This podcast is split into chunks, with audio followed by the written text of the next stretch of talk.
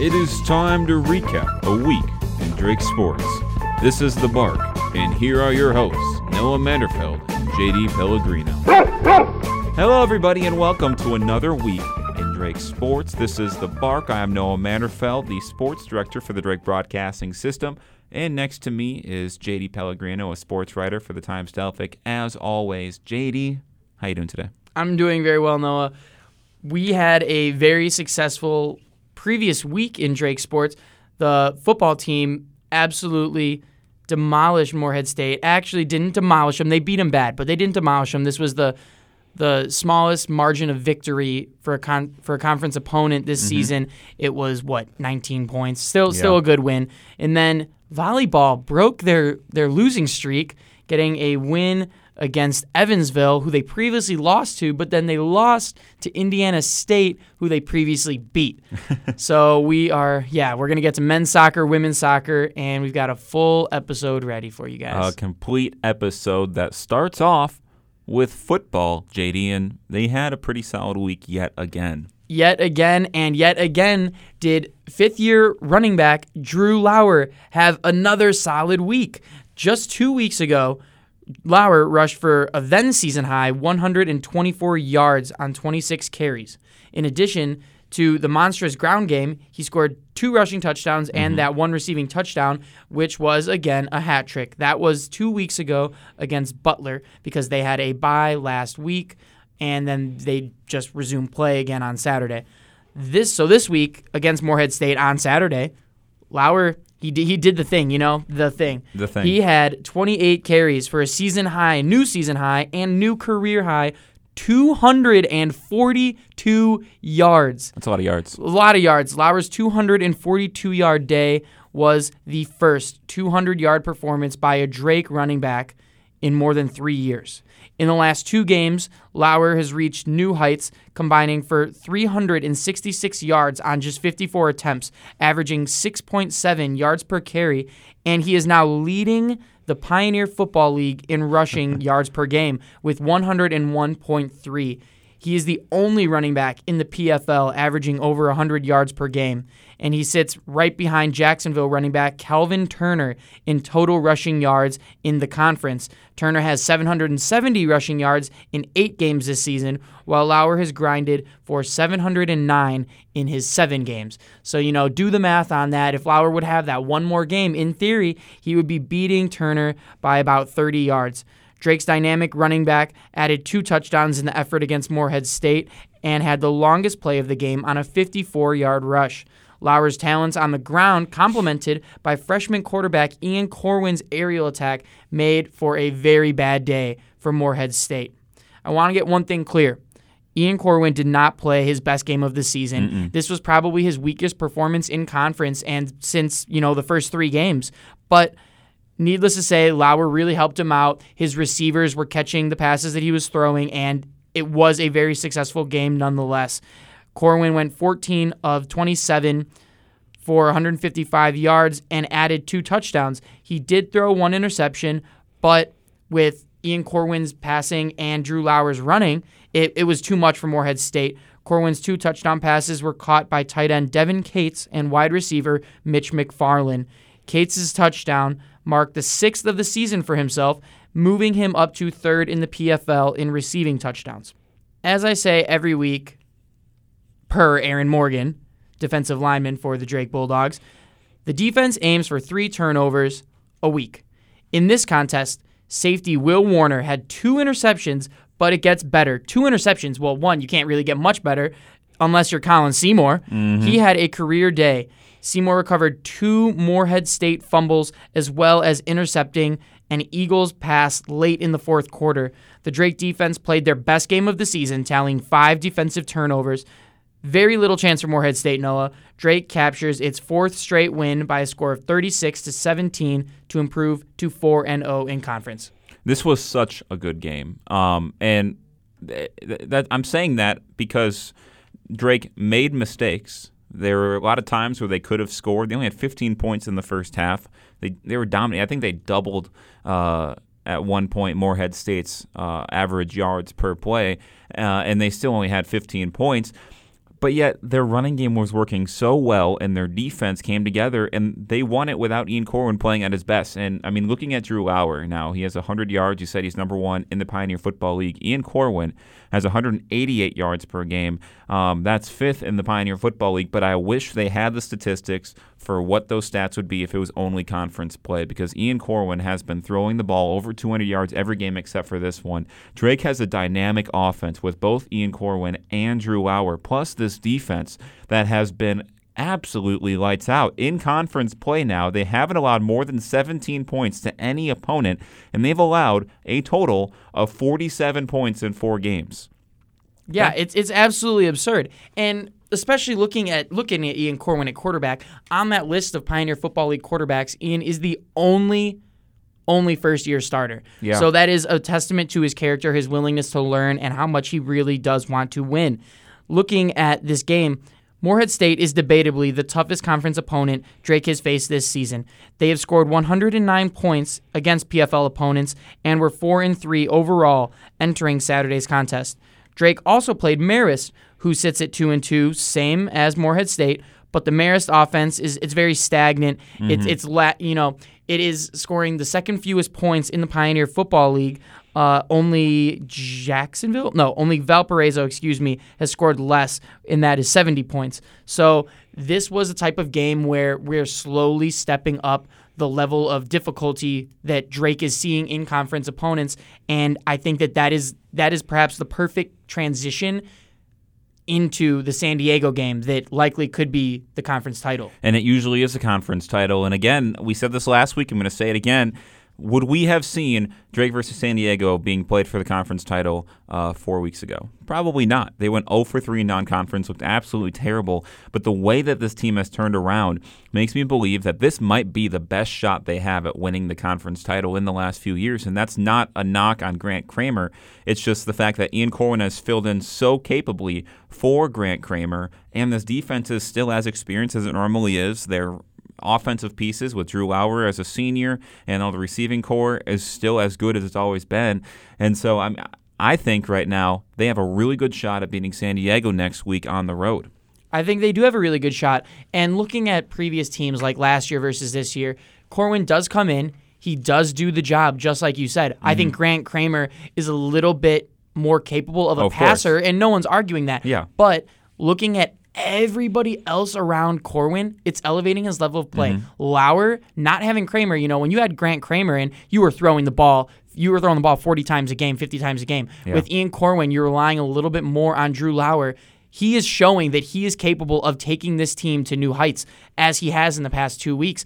Now, looking at the defense, we might have lost a couple seniors from last year, but Will Warner, Colin Seymour, other guys on Aaron the defense, Morgan. Aaron Morgan, guys who are back for their fifth year, they are just that much better. So this really is a, a mix of old and new, really combining, trying to do the best that they can and win their first conference conference title in I don't even know how long before. I mean, It's before been, it's been, I think it's before 2010. 2014 even maybe. But like, I mean, you talk about the defense. Sophomore Danny Morales has been outstanding. He's have has a, a bunch of tackles as well. Um, but yeah, you're exactly right. And and one last thing I'll say about Drew Lauer, it's almost incredible. He just walks in front of the line, puts his head down, and just bulldozes through. He doesn't get one yard. He gets three at a minimum just because he n- trucks over every single. He's got that good faces. falling forward momentum that you know you've got you've got the lineman, his offensive lineman pushing him, Great. and you've got everyone else just yeah really pulling for him, really making sure that they are getting maximum yards. Next week, Drake heads to San Diego as we mentioned for what could be the Pioneer Football League championship. Kickoff is scheduled for 4 p.m. So good luck to Drake football next week at San Diego. Now over to men's soccer, Noah. Soccer has uh, Drake scored uh, a few goals, but ultimately did not get a win. They started it off versus Valparaiso, and they actually fell to the Crusaders three to one. This is a team that they defeated earlier this year in a shutout on the road. Now at home, they gave up three goals, which was a little bit disappointing. But Drake, they were the first team to score. Enzagusi, he drilled the first goal of the game. It's also his sixth of the season. But Valparaiso got the next three goals, um, and really, they just kind of capitalized on what few chances they have. Now, Drake, they had 56% of the possession rate, 14 to 4 shot advantage, but four shots were on target for both sides. So that means both sides essentially had an equal opportunity shooting at the net. Uh, three of them hit the back of the net for the Crusaders, and the Crusaders now have three wins. So this is definitely a game that's disappointing, and Drake definitely should have won. Um, but Drake comes away from that game, and they visit Loyola, who Loyola is not a bad team at all, and Drake were able to draw them. They drew them three to three. Now Drake started off scoring two goals. They got a two nothing goal early on, um, but Loyola after Luke Anderson made five saves, five saves by the 78th minute. They finally broke through with a goal. He made another save. Then in the 80th minute, they got another goal on a deflection off of a Drake defender, actually off of a save off of Anderson. And then they got a penalty kick that gave them the lead. Drake, though, responded with their own goal. The fourth goal scored in this game, or in this game, in that nine minute span by both teams combined. It was 33. They went to two overtimes. No one scored, and it ended as a draw. Luke Anderson, by the way, ended up with nine saves in this game. Luke Anderson played incredibly. There's nothing really more he could have done uh, to to help Drake win this game. Drake just gave up too many chances to Loyola, but they hung in there. They scored goals. And so I think Drake right now in a very good spot. They're now third place in the Missouri Valley Conference. Um, and they take on undefeated Missouri State at home to close out the season. They could be heading into conference uh, tournament as a three or a four seed, which would be really, really nice for this team that's had a pretty, pretty uh, impressive conference play so far. So, yeah, they take on undefeated Missouri State at home on Saturday, September 9th. That's in two weeks. So, they have plenty of time until that date before the Missouri Valley Conference tournament, in which absolutely anything can happen. On the other side, the women's side, uh, they are turning it on late in conference play, but that's something that we're used to seeing, something they did last year. They hosted Valparaiso and they dominated, winning 3 to nothing, and this was their highest scoring game of the season. Now, yes, Valparaiso has only won one game on the season. This is a game that they should have dominated, but still, they got three goals one by Borman, one by Kavan, and one by Bruce. It was just a sign of domination and something that they kind of needed, uh, especially the way they were playing beforehand, um, before this four game winning streak. They also had six shots on goals to Valparaiso's one. Now, Drake now sits at 4 and 2 in conference play. They lost the first two games of conference play and they've now won 4 in a row. They are now in third place. They are guaranteed a spot in the Missouri Valley Conference tournament and they have one more game versus Illinois State. If they beat Illinois State, the team that's ahead of them, they move into second place in the Missouri Valley Conference, which means that they get a first round bye in the tournament. So, this game coming up on Thursday, uh, on Halloween actually, if Drake can defeat Illinois State on the road and win their fifth consecutive game, they will be the number two seed in the Missouri Valley Conference tournament. So, that's an absolutely huge game. If they lose that game, though, uh, and Missouri State defeats one and five Indiana State, which is pretty likely to happen, then Drake will move down to a four seed and they'll take on Missouri State in the first, or excuse me, they'll take on the number five seed in the first round of the Missouri Valley Conference tournament without the bye. So that game again is on October 31st at 4 p.m. for that number two seed, JD. It's a big game with a lot of implications. Yeah, this is this is crazy that we are finding the women's soccer team in this position because this is what we talked about at the end of last year, hoping that this is exactly where they would be at. We never thought that mm-hmm. they would be the number one overall seed in the Missouri Valley Conference, but hoping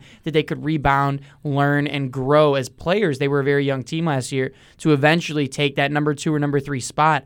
And, you know, there were a couple of rough patches early on in the season where we had our doubts, uh, but they really have put together a fine season, and as you mentioned, they really need to capitalize in this upcoming game to give themselves the best possible position for that Missouri Valley Conference tournament. They definitely do. I'm going to serve it over to you at volleyball, JD. All right. So we do have relatively good news for the volleyball team as they did not continue their losing streak. Woo! Yeah, I know that sounds, uh, that does not sound great, but they were on, I believe it was a seven game losing streak before they turned it around on October 25th in Evansville, Indiana, and they got a 3-2 win over Evansville who previously beat them 3-1. Looking at that game, Emily Plock registered 20 kills as as Drake rallied in the 5th set to defeat Evansville 3-2. That game was on Friday. The Bulldogs held a 2 0 lead in the match before Evansville stormed back to tie. However, the Bulldogs returned to form to win the match by set scores of 25 23, 26 24, 10 25, 15 to 25, and then 15 to 8. Obviously, those two losses, two set losses in there. The win snapped Drake's seven match losing streak, and it was the team's first MVC road win of the season. So that was a very good win for them. 14 of Emily Plock's kills came in the first two sets to help the Bulldogs win those two frames before stumbling in three and four sets. Michelle Rabbit had 12 kills and three blocks, while Jillian Gergen continued with nine kills and a block herself moving into that next game against Indiana State. Now, this one was not as positive for the Bulldogs. Drake was led again by Emily Plock, who had 21 kills and 9 digs to record her second straight game with 20 or more kills and third in her last four outings. We haven't talked much about Riley Dolphin lately, and that has been because she's injured, but she made her way back into the lineup and added seven kills on 12 attempts with two blocks. I believe that this was her second or third game back, but it's very important to have her coming around right now. She's another weapon that they have on the team, and seeing her back, seeing her healthy, and seeing what she can do helps. Finally, Paige Aspinwall added a double double with 23 assists and 13 digs. Aspinwall's 13 digs give her 906 in her career to rank 10th in career digs at Drake and she's now the only Bulldog to rank in the top 10 in both assists and digs. She's fourth in Drake's history in assists. JD, this team uh, defeated an Evansville team that is actually not that bad, too. Five and four in conference play. It was a pretty impressive win, uh, able to rebound. But one question I do have that I don't think we know the answer to: Haley Bush hasn't played in a while, and that could be factoring into what this losing streak has. The freshman hasn't played, I believe, in the last couple weeks, so that could have some sort of effect. But the fact that they were able to beat Evansville and hold off Evansville late was really big for a team that's lost a lot. But still, things are not really looking up for this volleyball team. Yeah, I, I totally agree with you. We really do not know the status of Haley Bush. We don't know if she's going to be back for the Missouri Valley Conference tournament, but that is a good observation. They the Bulldogs have not won in the last couple of weeks other than that Evansville game and we have not seen Haley Bush in a couple of weeks. Mm-hmm. So when she was playing, she was leading the team in kills. Her and Plock were just two very, very, very good weapons for the Bulldogs. And now having only Emily Plock, having Riley Dolphin come back does give them a little bit more depth. But Haley Bush has been dominant when she's been on the court this season. The volleyball team's next game is, let me check my watch. Right now, they are facing Valparaiso at Valparaiso. Once the game is over, they will only have seven games remaining before the MVC tournament, where they will likely be looking to upset all their opponents because it does not look currently like they are going to get too good of a seed. Right now, they sit at the bottom of the standings. Once the game is over, they will only have seven games remaining before the MVC tournament. Noah, what do they have to do to get into this tournament? You know, only the top six seeds make it into the MVC tournament. This isn't where everyone makes it, and like soccer, where you you can upset everybody. What do they have to do in order to turn this around? Well, right now they sit at two and eight in conference with that win over Evansville, um, but it's a long road. They have their two wins uh, behind Southern Illinois. Southern Illinois is four and seven. Drake is two and eight.